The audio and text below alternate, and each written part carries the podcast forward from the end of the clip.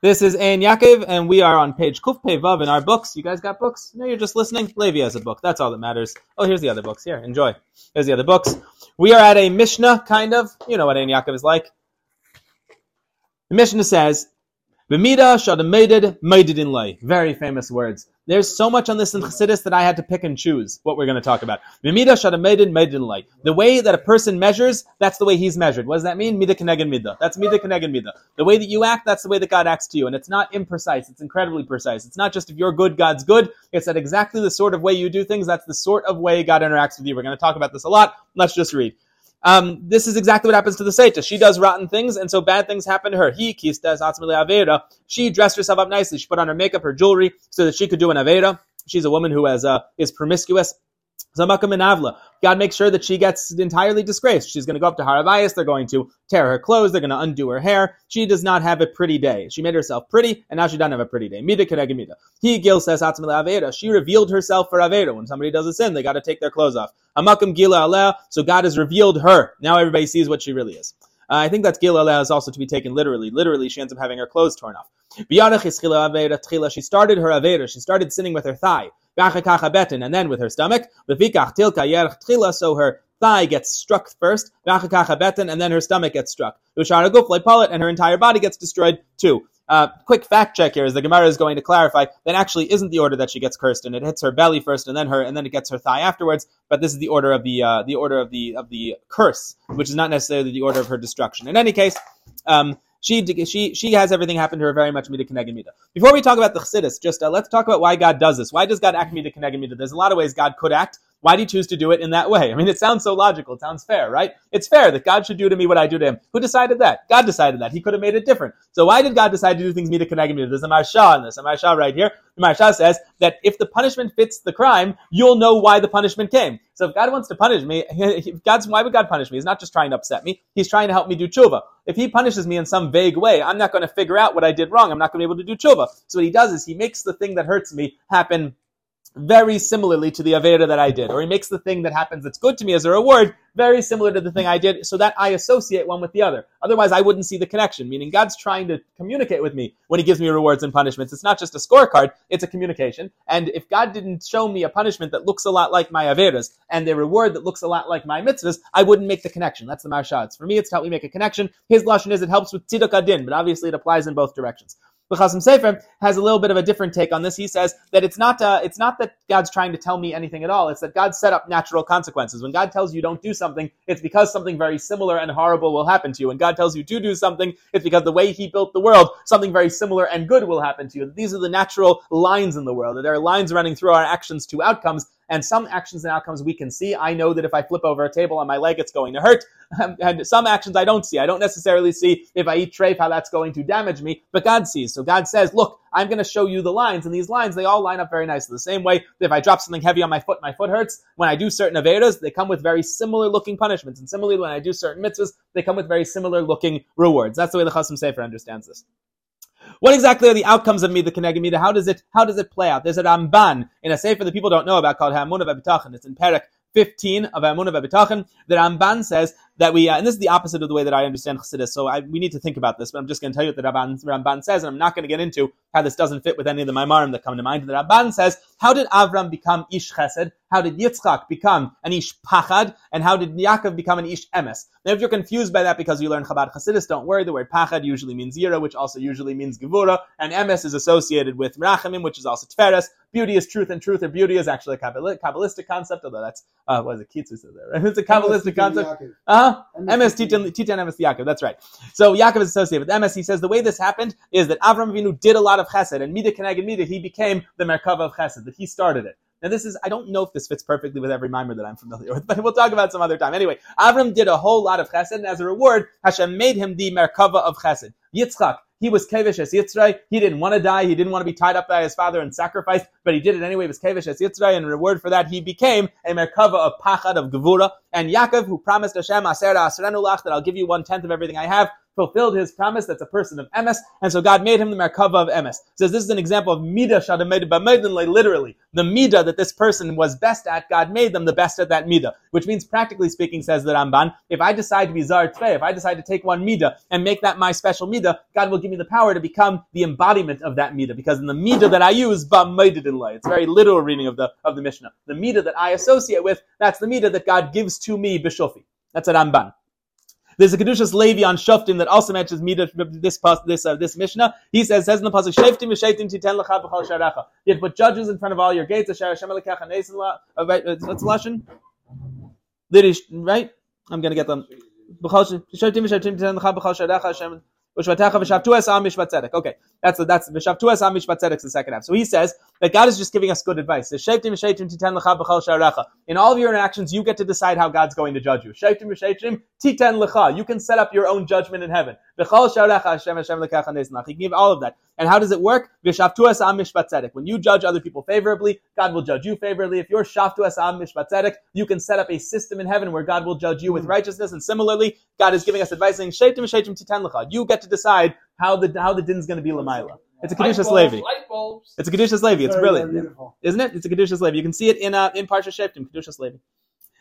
The Rebbe Maharash. So this is a Hayom Yom, really. It's a Hayom Yom from Chaf Sivan, which is my birthday. The Hayom Yom from Chaf Sivan says the first Yechidus that you had, that was the way your entire life went. And the Lashon there is very confusing. It says the Seichel and Midas of a Chassid correspond to his first Yechidus by the Rebbe, and that the first Yechidus is Lefi, the Mahos Atzmei of the Chassid, and based on his Mahos Atzmei, that's the way the Yechidus goes. So it sounds very circular. It's that the way, my, my life is based on my Yechidus, my Yechidus is based on what I am, and when I come out of the Yechidus, that's what I will become. That's more or less what the Hayyim says for Chav. This comes from a much longer letter from the Rebbe Maharash, that talks about the differences between Rav Moshe Valenka and Nicosia Lepler, two Chassidim of the Alter Rebbe who had opposite polar opposites in the way they did their Aveda. Rav Moshe Valenka was a Baal Mechin and also was a Pnimi. Um, the, the Rebbe Maharash himself says in this letter, there's no such thing as a as a Makif Dik or a Chitzeni Dik Chassid. You can't be a Chassid Alter Rebbe and be a Makif. He says some people are a Pnimi Sheva Makif and some people are Makif Sheva Pnimi, right? So it's just whichever is on the surface. Both of them were Pnimim, but Rabbi Kushil Lepler was known was known as being a as being a Makif that he was very much a, very much about Lisairus.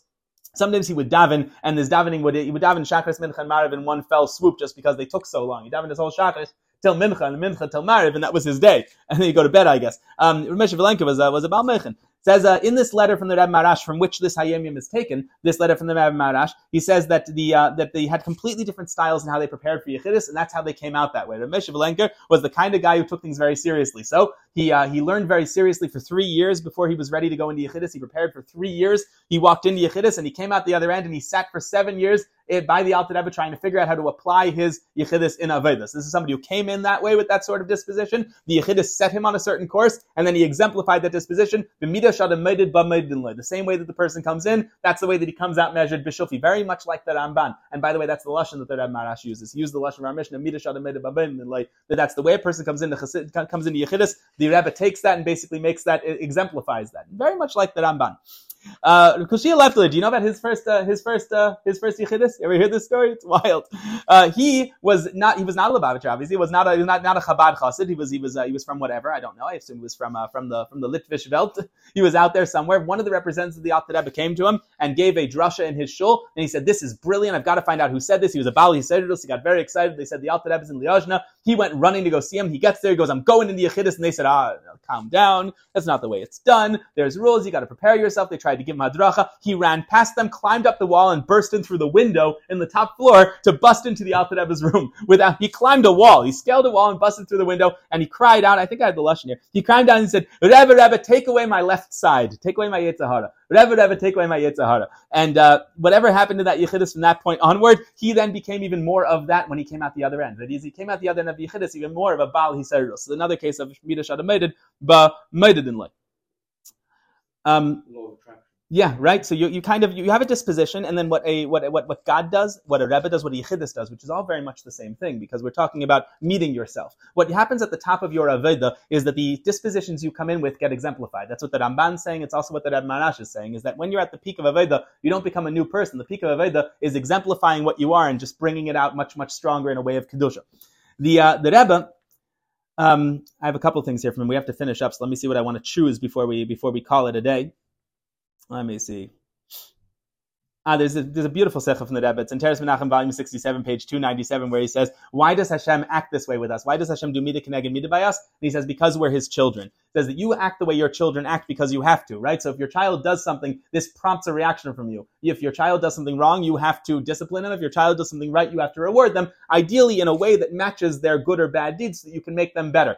That doesn't apply to other people's children, says the Rebbe. You see somebody else's child doing something, that doesn't change your actions at all. You sit there and do nothing. So the fact that God is so closely interacting with us in both a positive and a chas v'shalom, a negative way, shows how close God really is with us, because this is a way that you only act with your children. The last thing that I want to talk about in this topic is in Toras Menachem, volume 12, page 289. The Rebbe raises a, something that bothers me every time he raises it, and for the first time, he calms me down. Every time I've heard this in Chassidus, this has bothered me. I've never had a solution to this before this Sikha. This Sikha solves a big problem throughout the entire Chassidus. Um, Rabbi Yechanan Zakkai, he said, right? He said, I don't know what direction I'm going. At the end of my life, I've been a very good Jew, but hey, maybe I'm going to Gehenna. How do we understand this? Al Chassidus, the way this is understood, and by the way, the Rebbe did not invent this. This is in a mimer from the Rebbe Maharash, and it might be even earlier, but I saw the mimer of the Rebbe Maharash, this exact same Lashon. That the problem is, he knew that his Nefesh, Ruach, Neshama, and Chaya were fine. He didn't know if his Yechida was messed up.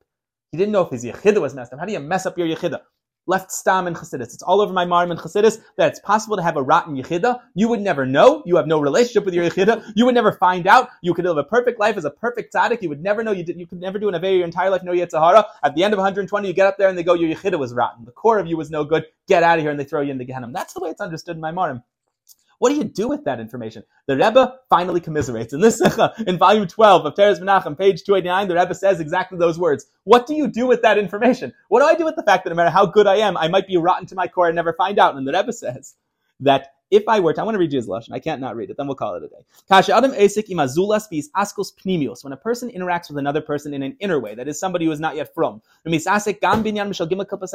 even convinces them to this other person to stay away from things that are shaykh to the gimel klipas atameas. Bizihirus if even amatim kedei bizirus in a careful way and in a way that's matim in a way that makes sense. Kedei levarim azai b'midash adam meided ba meidin lay. Then God does mida keneged mida to him. And what does that look like? Hakadosh baruch hu meitzig gam esei miklipas hein akeichas apnimin naran hein as makif dechaya umakif diyechida. When I help take another Jew out of imke klippa, so that they're not involved in gilma klippa satameas, God has to, has to. God is willing to respond in kind. What does that look like? What's the mida keneged mida of taking another Jew and pulling them out of gilma klippa satameas? God pulls me out of gilma klippa satameas, no matter what level I have, no matter what part of me is there. If my nefesh ruach neshama is there, he'll pull it out. My chaya is there, he'll pull it out. If my yechida is there, he'll pull it out too. So the Rebbe tells us here that the solution to a rotten yechida, you would never know you had it, but by helping another Jew get closer to Torah and mitzvahs, you can repair it. Now, I would not dare to suggest that this is the sole reason, or even one of the major reasons, why the Rebbe is so involved in, uh, in, in getting us to go out there and help our fellow Yidden. But I will note that in almost every sikha, the Rebbe talks about the importance of mitzvah and the importance of outreach and the importance of opening Chabad houses. Whenever the Rebbe talks about this, of working with other Yidden and helping them come close to the Yiddishkeit, he almost always says, in addition to you saving them, you're going to be doing a big favor for yourself. One of those favors is that if you happen to have a rotten yechida, God will undo it. This is one of the only things, maybe the only thing, I think it's the only thing I've ever found that can fix a rotten yechida is miftzaim on Friday. So today's Thursday night. Head out to the streets, fix a rotten yechida if you happen to have one, and I will see everybody on uh, Sunday. Sunday. people do you have to save? Huh? He says just one. One. One.